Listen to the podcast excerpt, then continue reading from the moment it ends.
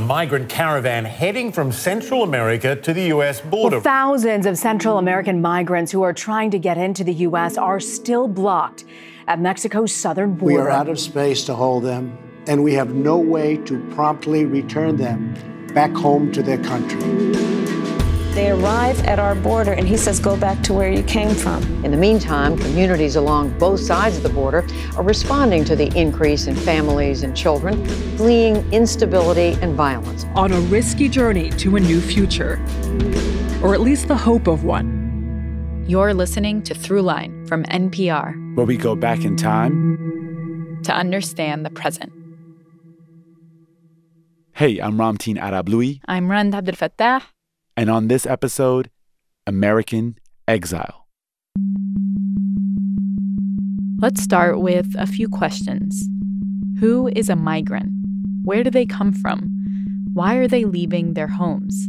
And as a country, how should we treat them? All those questions have been at the center of discussions about immigration in the U.S. for a while now. Needless to say, it's been a heated debate. The focus most recently has been on the migrants trying to get into the U.S. across the southern border with Mexico.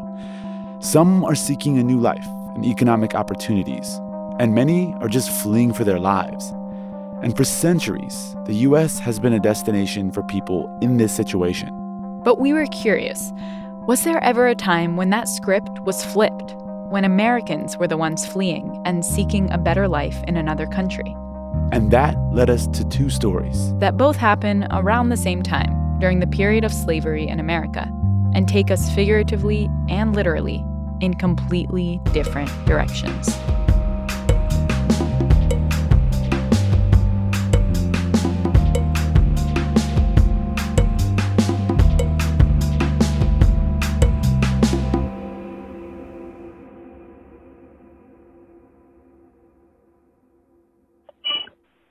Hi, my name is Paula Polk from Frisco, Texas, and you're listening to Throughline from NPR.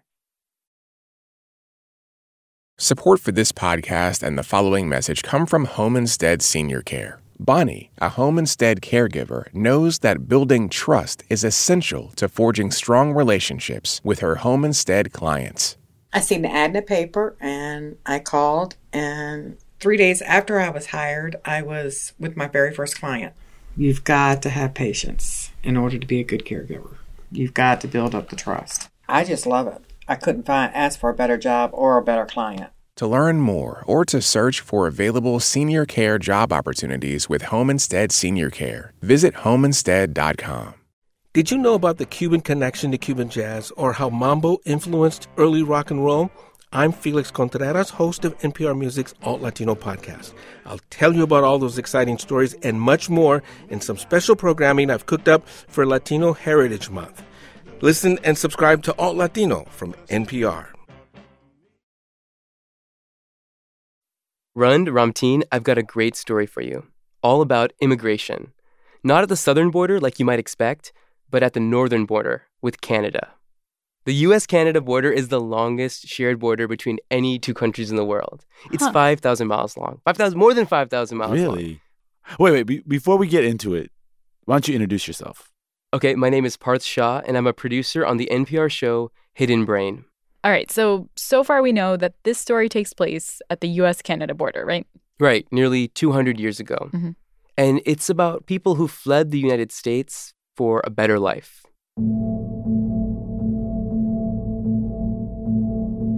If you could just tell me a little bit about how about your first car, and I'm going to get a level on my end. my first car was a junker that cost me $1,700. Didn't learn to drive till I was 36, so I thought I should learn. This is Karolyn Smardz Frost. She's the author of a book called I've Got a Home in Gloryland A Lost Tale of the Underground Railroad. And she was my guide through this story. I know this is probably irrelevant, but I'm kind of surprised she didn't learn how to drive till she was 36. yeah, I had the same thought. What kept you from learning for so long? Um, I didn't really need it. I lived in Toronto, which has really good public transportation. But once she started driving, Karolyn put a lot of miles on her car because between the 1980s and early 2000s, she often drove across the border into the US to research the origins of the Underground Railroad and the story of one couple in particular Thornton and Ruthie Blackburn. You know, I fell in love with the Blackburns. And I would spend, you're right, it was two decades, it was 20 years of my life. I spent every holiday and every spare minute and every cent I had going to Kentucky. And I actually eventually went to 13 US states to find the story of the Blackburns. What was it about the Blackburns that made her, you know, so interested in diving into their story? Well, for starters, the Blackburns had an incredible story of escape the odds were stacked against them. They faced obstacle after obstacle on their way up to Canada. They encountered violence and even spent time in jail. Along the way, without even knowing it, they helped shape the Underground Railroad and set the foundation for Canada's extradition laws.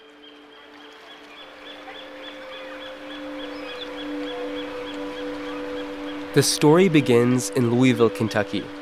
The year was 1831. 30 years before the Civil War, when slavery was still in full swing.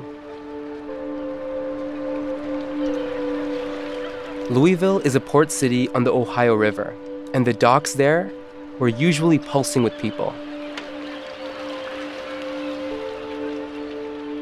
At the time, many enslaved people worked and lived near the docks, like the Blackburns.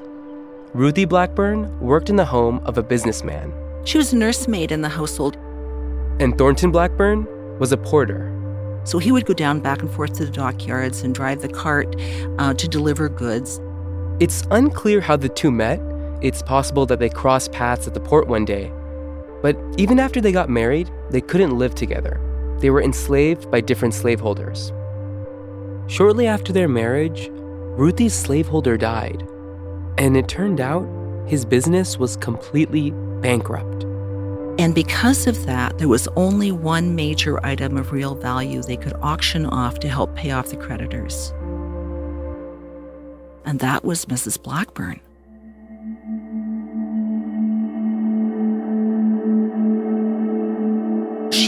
Put up on a table or a chair in the living room of the very house where she had served, and she was auctioned off to the highest bidder. The highest bidder was another local businessman, and Karolyn says he had plans to resell. Mrs. Blackburn was very, very beautiful. And that was not an asset to an enslaved woman, ever, because she was worth far more in the deep south, in the markets in New Orleans that were called fancy girl markets, than she ever would have been as a house servant in Louisville. Fancy girl markets. I think we know what that means. Yeah, sex trafficking. Ugh. But Ruthie wouldn't accept that fate.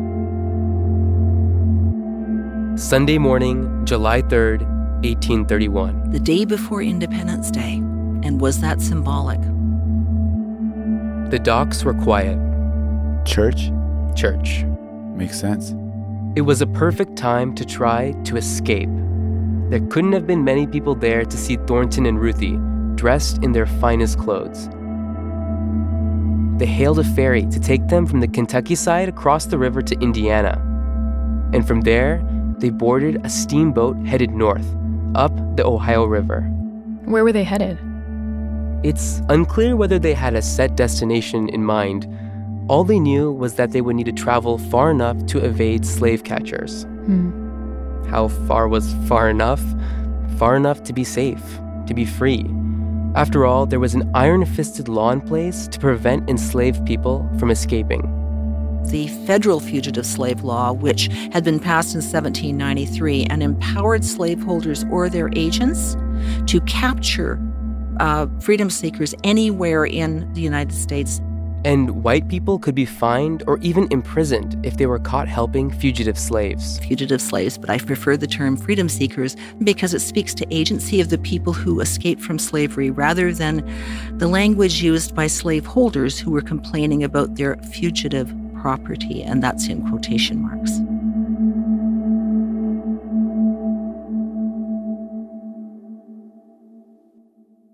Wait, how would they be allowed to board a ship? Like, wouldn't they have needed ID or something? Yeah, at the time, if you were black and traveling, you either needed a document from your slaveholder that said you had permission to travel, or you needed to carry freedom papers that indicated you were not an enslaved person, but a free person of color, which was, of course, rare at this time. The Blackburns had neither of those things, so a local barber forged freedom papers for them. What was uh, written on those freedom papers? An extremely specific description of their appearance their eyes, the color of their skin, how their hair would have been dressed, the kind of clothing they were expected to be wearing, and birthmarks or possibly a lisp, anything in great detail, because, of course, slaveholders were very afraid that people would share freedom papers with each other and therefore help others escape to liberty. And their counterfeit papers proved to be convincing because Thornton and Ruthie were able to get on the ferry to the Indiana shore and from there, they bought tickets and boarded a steamboat headed up the Ohio River.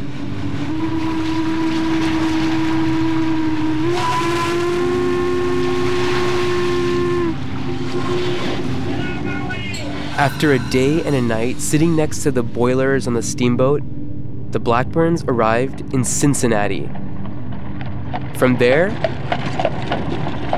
they traveled from city to city, hopping out of one stagecoach and into another. They tried to blend in and avoid suspicion. If anyone caught on that their papers were forged or that they were on the run, they could be sent back to slavery or killed. Finally, they arrived in Detroit, Michigan, far from home, far from familiar faces that could recognize and report them and they met other free black people who already lived there. Some of whom, at least, were freedom seekers themselves.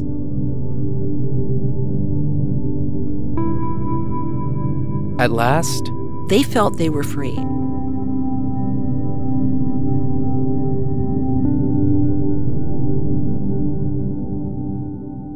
So they decided to stop running and to settle down. And the couple moved into their first place together. No more being apart. No more slaveholders. No more living under the horrible conditions of slavery. In Detroit, Thornton and Ruthie finally got to start their life together as a family. Hmm. The summer went by, a year passed. The couple had a church they went to, they had friends. They'd made a home in Detroit. But right on the cusp of the two year anniversary of their escape, They got the knock at the door that they'd feared since they arrived. It was the Detroit sheriff, and he'd come to arrest them. Oh no. Their former slaveholders finally tracked them down. A slave catcher by the name of Talbot Clayton Oldham was sent to collect the Blackburns, and the law was clearly on his side. All that was necessary under the federal fugitive slave law to capture someone and send them back to slavery was the word of a white man.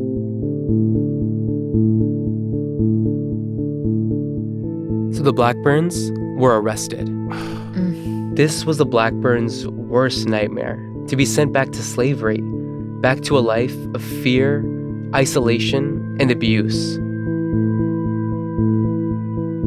But the sheriff didn't immediately hand them over to the slave catcher. Instead, they were given a court date for that same day, Saturday, June 15th, 1833. And much of the black community of Detroit showed up to support them. There was a big horseshoe shaped balcony at the top of the courtroom, and that's where African Americans were required to sit in court. So they went up there and they muttered and complained, and it was packed. The Blackburns' neighbors were horrified and angry. Their arrests threatened the status of other freedom seekers who lived in hiding among the free black community, and that could tear the community apart. But the law was clear there was no room for negotiations. So the Blackburns didn't stand a chance in court. And when the word came down that the Blackburns were going to be sent back to slavery, the people in the balcony said, You will not do this. We will burn this city to the ground if you try.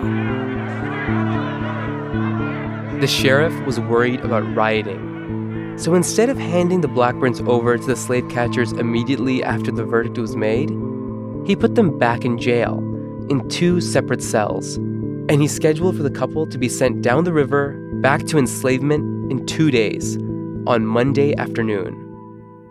that would mean that all of the African Americans with jobs would have to be back at their workplaces. And fewer people would be there to protest the Blackburns' return to slavery. So basically, he was stalling. The next day, Sunday, two women approached the sheriff after church service. Mrs. French and Mrs. Lightfoot. Both Caroline French and Tabitha Lightfoot were free black women, and they were friends of the Blackburns.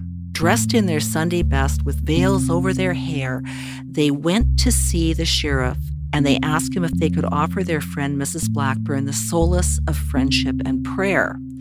And the sheriff let them into the jail. Perhaps he thought this would assuage some of the air of violence around the town. Mrs. French and Mrs. Lightfoot stayed well into the evening in Ruthie's cell. It was after dark when they left the jailhouse. With veils over their faces and crying into their handkerchiefs, and walked off down the darkened streets. The sheriff and the jailer prepared Thornton and Ruthie to be sent back to the South, to Louisville, Kentucky. But when the jailer got to Ruthie's cell, he found someone else waiting for him behind bars. It was Caroline French. Wearing Mrs. Blackburn's very short dress. Oh, they swapped clothes. Yeah, they swapped clothes the night before. And by the time the sheriff realized this, Ruthie Blackburn was already across the river in Upper Canada, one of the two territories that made up modern day Canada, outside the grip of the Fugitive Slave Act. What the sheriff probably didn't know was that the local abolitionist community had started to organize. Just a few years earlier, there had been a similar incident between a couple of freedom seekers and their enslavers. There had been a case of two freedom seekers from Kentucky who had been captured by a slave catcher and they were going to be sent back to slavery. But the Black community on both sides of the border, African Americans and African Canadians together, rescued those two young men and got them across Canada. And I'm pretty sure that the people in Detroit and the people from the Canadian side had formed a plan right after because the Blackburns, when things came to a head for them, it was all very carefully laid out. And the Blackburns' allies? had a plan to get Thornton out too. The sheriff comes to the door of the jail with Thornton Blackburn beside him. Thornton had chains on his hands, manacles on his feet. They're going to take Thornton to a rented carriage and put him in the carriage and take him down the steamboat docks. And the steamboat would take him back to slavery forever. But up Gratiot Street marched a crowd of 200 angry, yelling people, almost all African Americans, but with some whites amongst them who disagreed with the Blackburns being sent back to slavery. At the head was an elderly woman, a wooden stake under her arm, and a white rag tied around the front of it, and she pointed at the heart of the sheriff. Wow. This is from an eyewitness account in a newspaper. Someone in this massive crowd got Thornton's attention and tossed him a pistol. And even with his hands shackled, Thornton caught the gun. People yelled at him to shoot the sheriff. Shoot the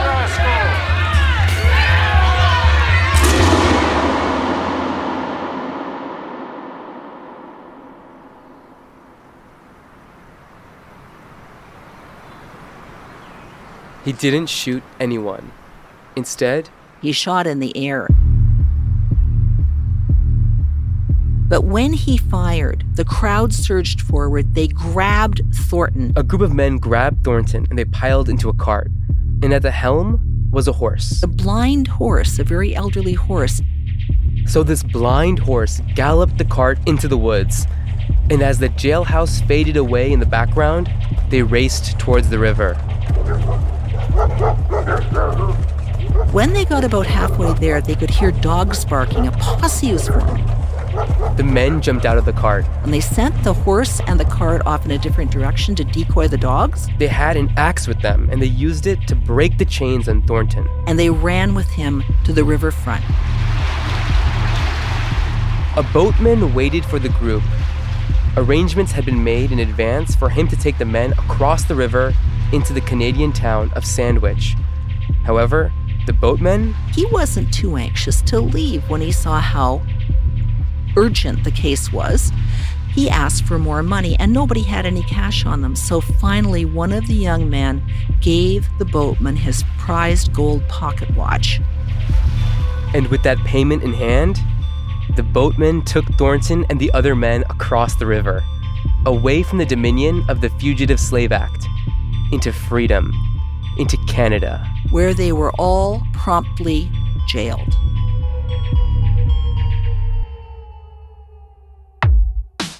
After the break, the Blackburns go back to court.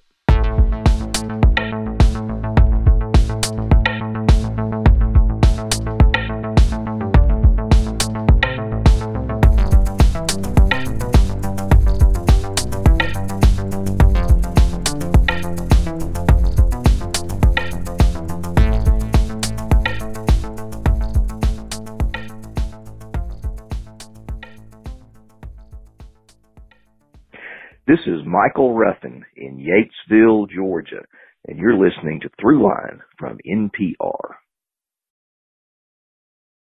Support for this podcast and the following message come from ExxonMobil, the company that believes that carbon capture technologies are critical for lowering global CO2 emissions. And more and more scientists agree.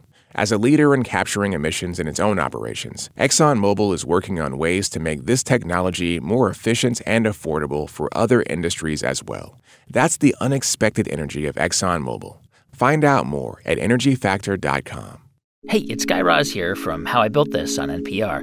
And on our latest episode, we tell the story of how Andy Puddicombe and Rich Pierson turned Andy's experience as a Buddhist monk into a guided meditation app. It's called Headspace, and it's now used by millions of people around the world. New episodes come out every Monday. Listen and subscribe right now.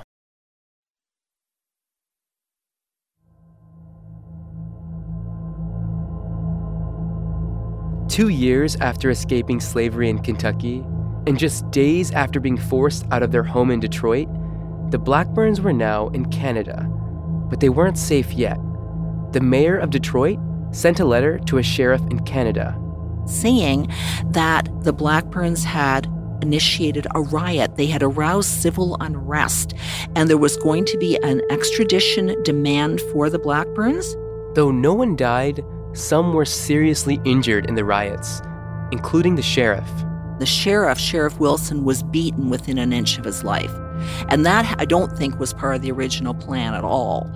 Um, so things got out of hand once the crowd surged up the stairs of the jailhouse. So the Canadian officials must have been in kind of a diplomatic bind, right? Trying to figure out what to do with the Blackburns. Exactly. Canada and the US were more or less friendly at the time, but you have to know Canada wasn't even a country yet. It was still a British territory. And there was no interest in arousing violence on the part of the Upper Canadian government. Now, just a few months prior to the Blackburns' escape, Canada had passed its first extradition law. It was called the Fugitive Offenders Act. And that act required that if they were going to be sending an accused criminal to a jurisdiction outside of Canada, it required that the crime of which they were accused was a capital crime. In other words, according to Canadian law, the only way the Blackburns could be sent back was if they were accused of a capital crime, like murder. Escaping from slavery wasn't a crime in Canada. However, arousing civil unrest and trying to kill the sheriff of Detroit would have been, and those are the crimes of which the Blackburns were accused. Over the next few weeks, while the Blackburns sat in separate jail cells, Canadian officials tried to figure out whether they should allow them to stay in Canada or to send them back. The slave catcher from Kentucky, Talbot Clayton Oldham, quickly came to argue that Canada should give him the Blackburns. This man, young man was very arrogant. He went across the river to see the judges deliberating the case, and he demands the Upper Canadian government just turn them over. But this wasn't going to happen. The abolitionist movement in Canada was strong. That riled people up and put them very largely on the Blackburn side. Another white man that crossed over to talk to the judges about the Blackburns was the city attorney of Detroit. Alexander Fraser, the city attorney, this white city attorney. Was he also there to speed up this extradition process? No. Alexander Fraser came on his own to argue against sending the Blackburns back. He was actually part of the group of people who planned the Blackburns' escape. Alexander Fraser told the judges that the Blackburns couldn't be found guilty for starting a riot. After all, Ruthie was already in Canada when the rioting began in Detroit. The court case ended after several weeks, and the Attorney General of Upper Canada delivered his final verdict. The prevailing thought was that Upper Canada could not return an accused criminal to a jurisdiction where the punishment for the crime of which they're accused was harsher than the British colonial law of the province would allow. If the Blackburns were returned to be tried in an American court, it wouldn't matter whether they were guilty or innocent. They would have the same sentence. They would be enslaved for life. Enslavement wasn't a punishment under colonial law in Canada. They wouldn't send the Blackburns back. The Blackburns could stay.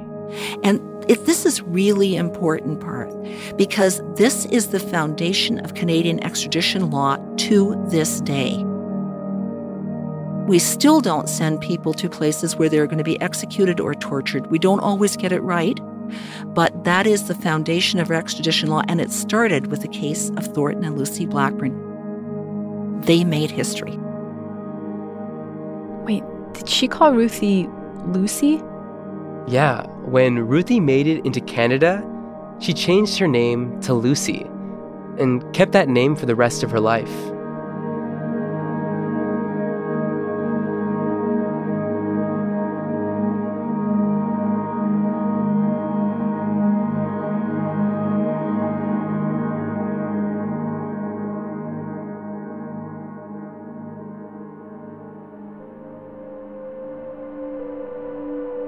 So, in the process of escaping to freedom, they actually set the foundation for Canadian extradition law. Yeah, and in fact, by doing so, they opened up a path for other freedom seekers. Remember, this happened 30 years before the Civil War. At that point, the Underground Railroad was in its infancy, relatively undeveloped. Mm. And Canada came to be a destination for many, a place outside the reach of the U.S. Fugitive Slave Act. And the Blackburns were pioneers in this movement of people who migrated north from the southern U.S. to escape slavery. What happened to the people who rioted for the Blackburns back in Detroit? Almost everyone was arrested. Huh.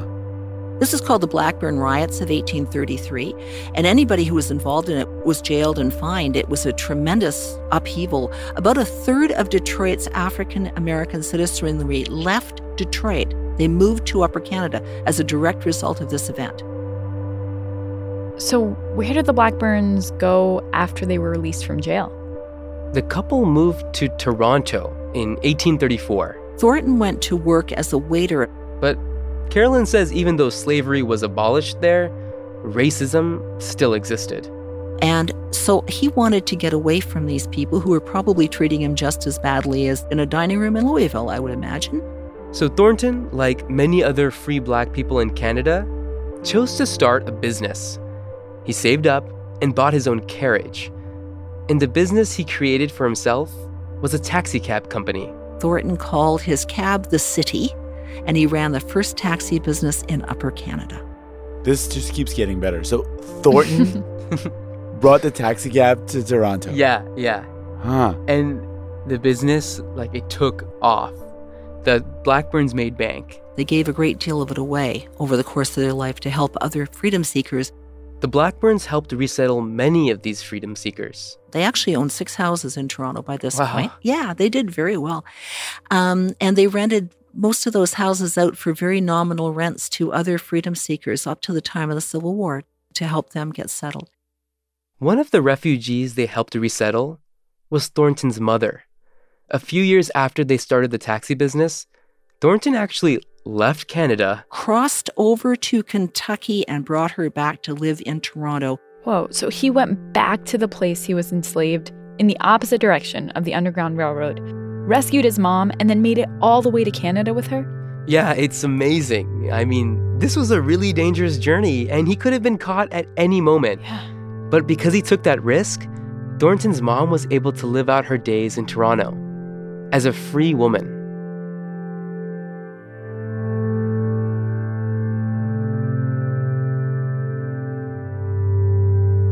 Thornton Blackburn died in 1890. Lucy passed away five years later. They both are buried in the Toronto necropolis under a red granite obelisk headstone.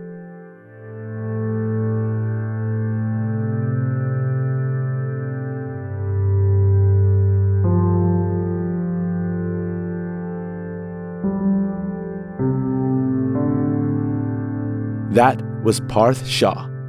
He's a producer with the NPR show Hidden Brain. Oh, and for listeners in Detroit, you can go see the actual sites where the Blackburn riots happened by visiting the Skillman Public Library. That's where the jail used to be.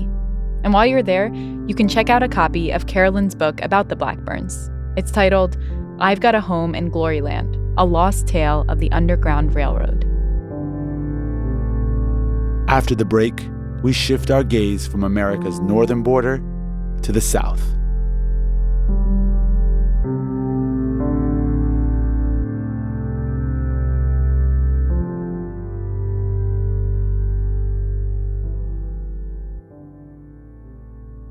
This is Abby Johnson from Salisbury, Maryland, and you're listening to Throughline from NPR. Support for NPR comes from Newman's Own Foundation, working to nourish the common good by donating all profits from Newman's Own food products to charitable organizations that seek to make the world a better place. More information is available at newmansownfoundation.org.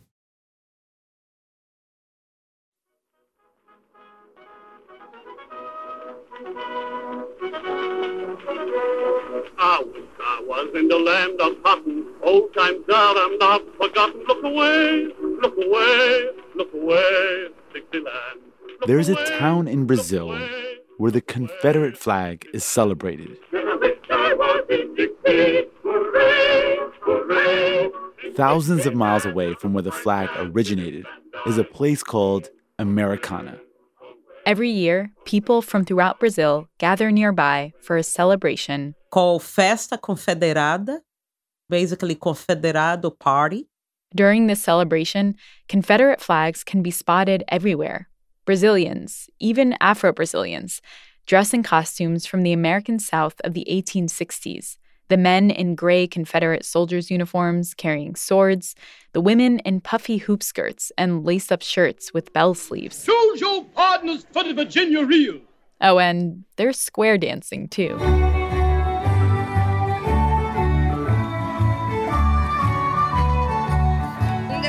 Conhecer todas as culturas do mundo. Basically, it's like uh, watching old reruns of Gone with the Wind or something. Now I wouldn't mind dancing with Abe Lincoln himself.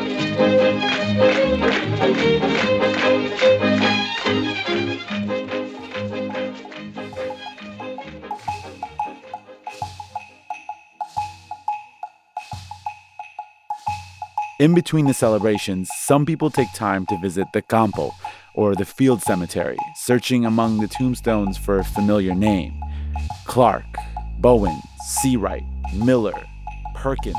So, how did this slice of the American South end up in the middle of Brazil? They are often referred to as the Confederados. And essentially, they are descendants of people who migrated to Brazil after the Civil War. Can you introduce yourself, your name, and what do you do? Okay, well, my name is Sonny Dawsey. I'm retired professor of geography and director of the Institute for Latin American Studies at Auburn University in Alabama. And Sonny first encountered the Confederados when he was a kid growing up in Brazil. Not too far from the city of Americana. My grandfather in 1914 decided to go off as a missionary. They sent him off to Brazil. He went there for the particular purpose to minister to these Americans who were down there and had written home and said that they needed somebody to provide spiritual leadership for them. And so I, I do have a personal connection to that history. Sonny and his two brothers would hear stories about this strange place, a town of expats from the Confederacy where seemingly opposite worlds collided. After all, they themselves were Americans growing up in Brazil, speaking English at home, Portuguese with everyone else. And they couldn't shake that feeling that there was a deeper story there. So, after going to college in the US and starting a career in academia, they set out to find it. We uncovered some documents, first person accounts, and uh, ended up hosting a conference and writing a book about the topic. It's called The Confederados Old South Immigrants in Brazil.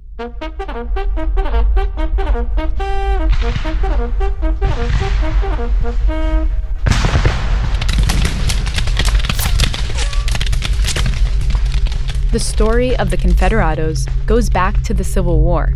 After years of bloody fighting, the Confederate states were forced to surrender. They'd suffered massive losses. Their land was in ruins. Their future looked grim. The gloomy night of sorrow and of death has been lengthened out to four long and bloody years. The weary watchers who have fallen asleep to wake no more this side the judgment day are numbered by hundreds of thousands. The lurid morning that struggles and alternates between darkness and dawning, bewildering and disheartening indeed, can, at best, promise a day little better than the night. If we look at the letters and the documents, they were desperate. You know, they felt devastated. This is Luciana Brito. She teaches history at the Federal University of Recôncavo de Bahia in Brazil. And I have been the last years researching about slavery and abolition in Brazil and the US. Luciana says the end of slavery completely disrupted the economic and social way of life in the American South. Farms were overgrown with weeds, railroads were torn up, southern banks had no money, the price of cotton was dropping on the world market, and over 3 million formerly enslaved people were now free, which created panic among white Southerners. Their society had collapsed, essentially. They had lost relatives and friends to the conflict, felt insecure, didn't know what to expect. They were really afraid of a wave of violence from the, the African American population. And I guess they just didn't really see a future for themselves in the US. They didn't. They didn't.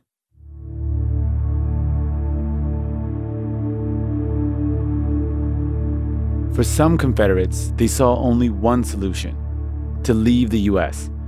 The question was, where would they go?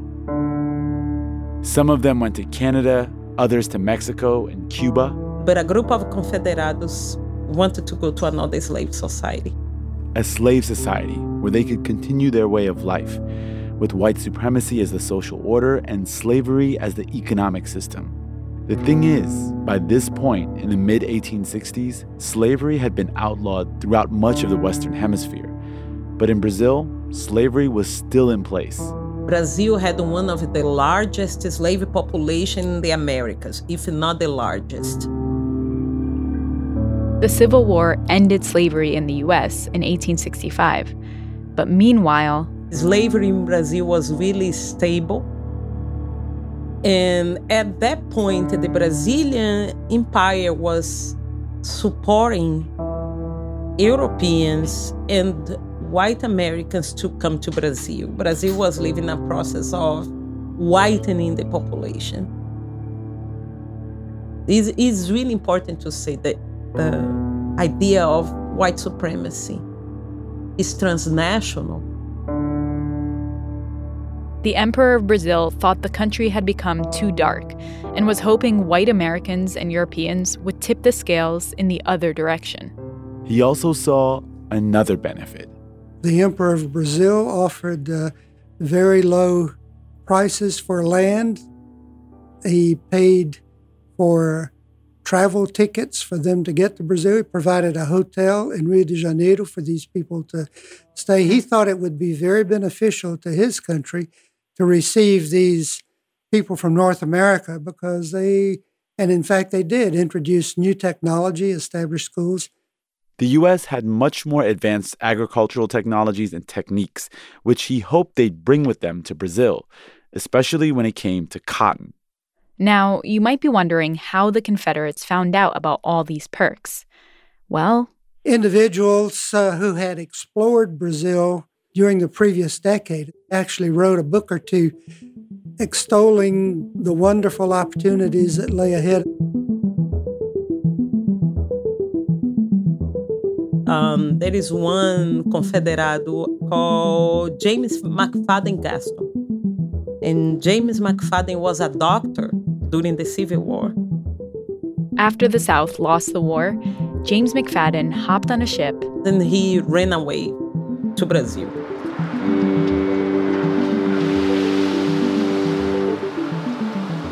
He spent six months traveling around the country, meeting people, and taking notes on what he saw. And in 1867, he published those observations in a book called Hunting a Home in Brazil. All the requisites of a desirable home have been found in Brazil. Talked about how wonderful the soil was, the climate. The dark reddish or brown color of the earth is found to be especially well adapted to the culture of coffee and corn and beans. Cotton plant promises also an abundant yield. Painted it almost as a Garden of Eden. To our southern people, the Empire of Brazil embodies the character and sentiment among the better class of citizens, very much in keeping with our standard of taste and politeness. Though slavery may be destined to cease in Brazil at some future day by gradual emancipation, Yet the elements of society which have resulted from the mastery of the white man will never be erased entirely from the people. They would have the promise of, you know, living the same racial dynamics that they lived in the South of the United States. Similar accounts of Brazil were published in newspapers throughout the southern U.S. And for many, the promise of a better life in an idyllic, faraway place was too good to resist. Thousands of people packed up their bags and decided to cash in on the opportunity. And they were not necessarily plantation owners. Uh, in fact, they very few of them were. Not all the confederados had the money or came from privilege. So they were not the old slave owning aristocracy. These were just uh, ordinary farmers, uh, some doctors, people who had a family history of always moving to a new frontier. But they also nurtured this hope of becoming slave owners in Brazil. For some Confederates, this was their chance to get rich quick, own slaves, make it big, a chance to become truly wealthy.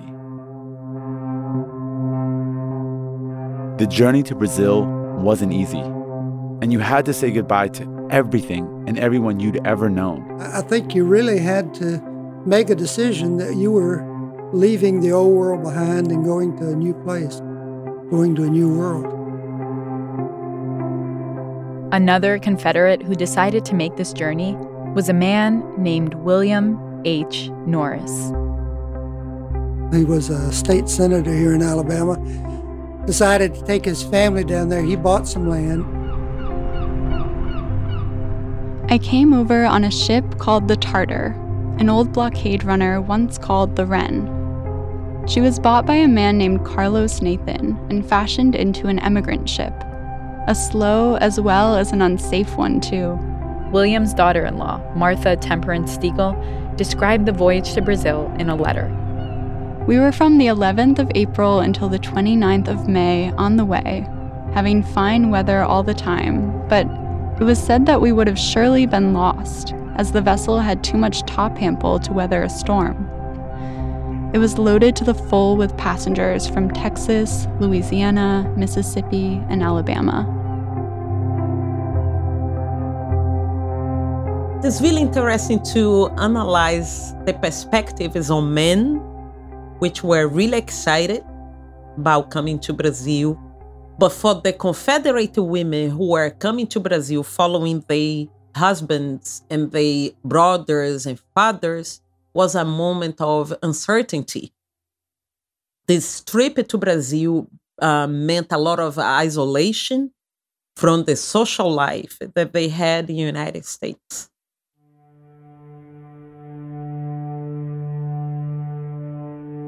When the Norris family and others arrived in Brazil, they set up various enclaves throughout the country, up to 10,000 Confederates in total, although the exact number is hard to pinpoint.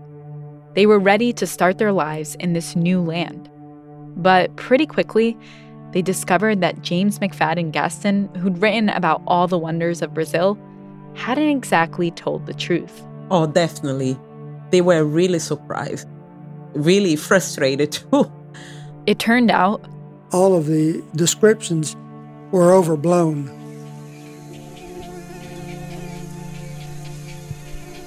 The environment was not as suitable as it had been portrayed.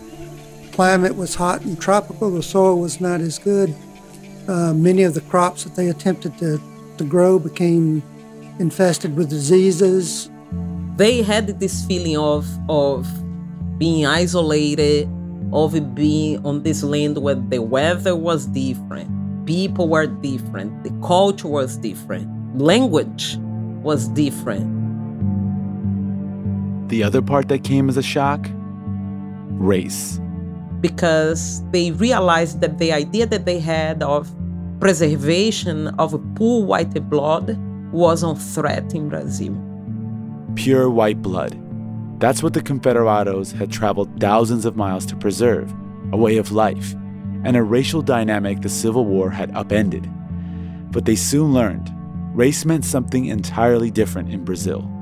They talk about this a lot about, oh, in Brazil, the same family have several shades of color, which was uh, uh, shocking for them. Whereas in the US, if you were of African descent, you were considered black, full stop. In Brazil, it's not that simple.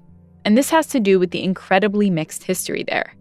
When Portugal colonized Brazil in the 1500s, the settlers who came over were overwhelmingly white and male.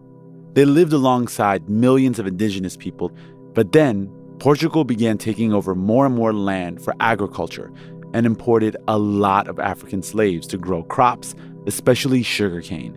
So the settlers were vastly outnumbered by people of color, and the colonial authorities figured the only way to ensure their authority was for white settlers to form relationships with indigenous women.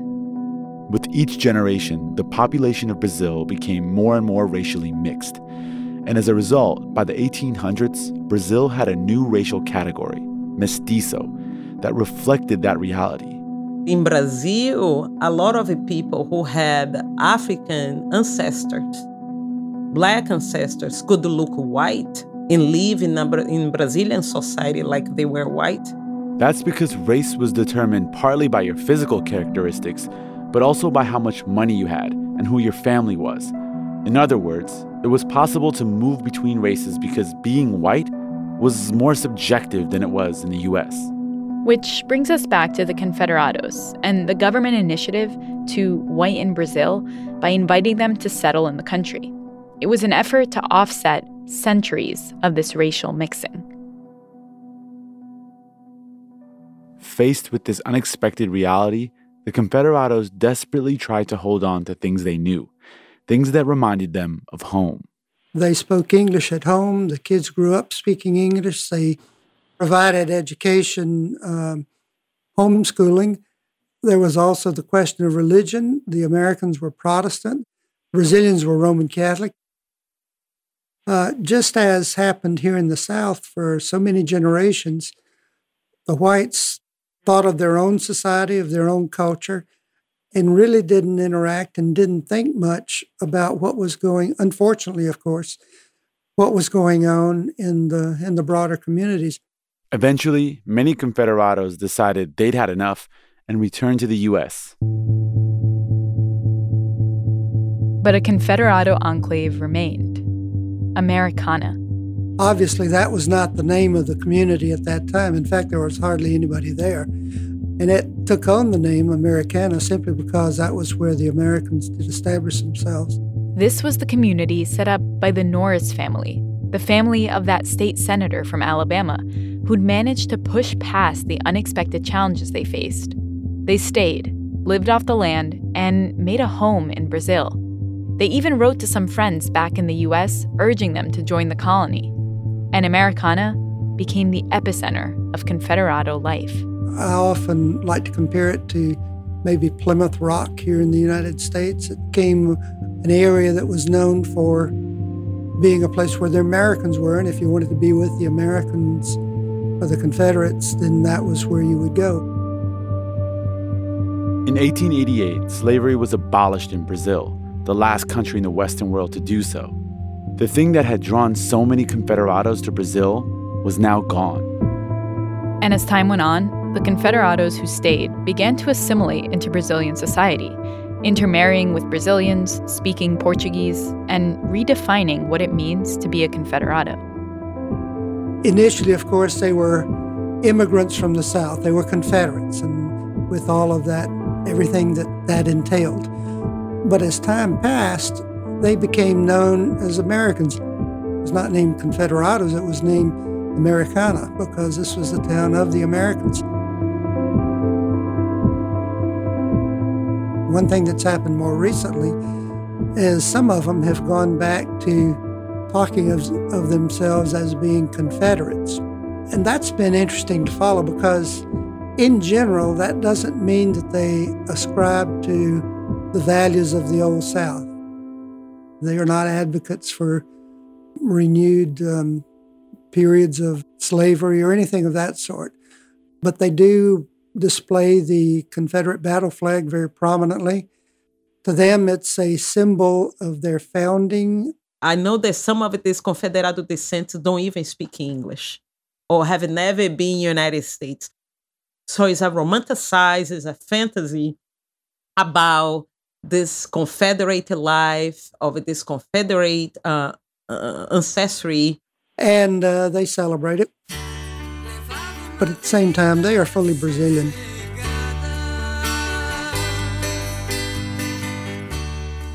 Uh, one of the most popular uh, singers in Brazil, not right now, but over the last couple of decades, is a lady named Rita Lee. They, like myself and my brothers, do have uh, a foot in both worlds, sort of um, dual citizenship almost. It's not a split personality per se, but it's I think the uh, the American heritage is an addition to what they have as Brazilian citizens. That's the way I would put it. It gives them a little something extra. As descendants of immigrants, maybe here in this country, if you think of somebody who comes over from Mexico, they could be thoroughly integrated into American society and still have some feelings and some association, some pride in where they came from.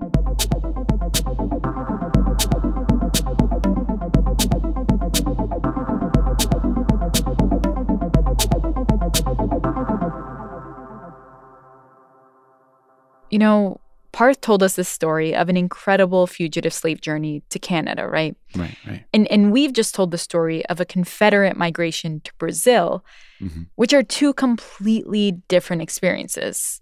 But if we forget all the politics of it for a second, they're both stories about people motivated by fear and the journeys they took in search of a better life. Yeah, and it really does challenge the idea of who a migrant is and that migration happens in a certain direction. Mm-hmm.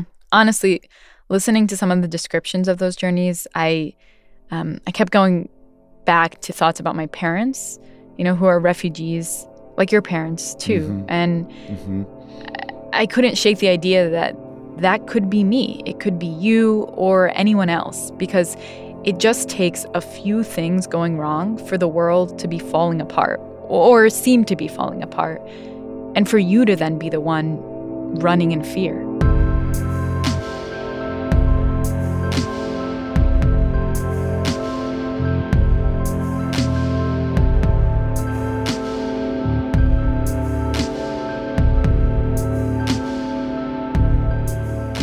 That's it for this week's show. I'm Ramtin Arablouei. I'm Rund Abdelfatah, and you've been listening to Throughline from NPR. This episode was produced by me. And me, and Jamie York. Jordana Hochman. Lawrence Wu. Lane Kaplan Levenson. Grace Mising Summer. Nigeri Eaton. Fact checking for this episode was done by Kevin Vocal. Thanks also to Lou Olkowski and Anya Grundmann.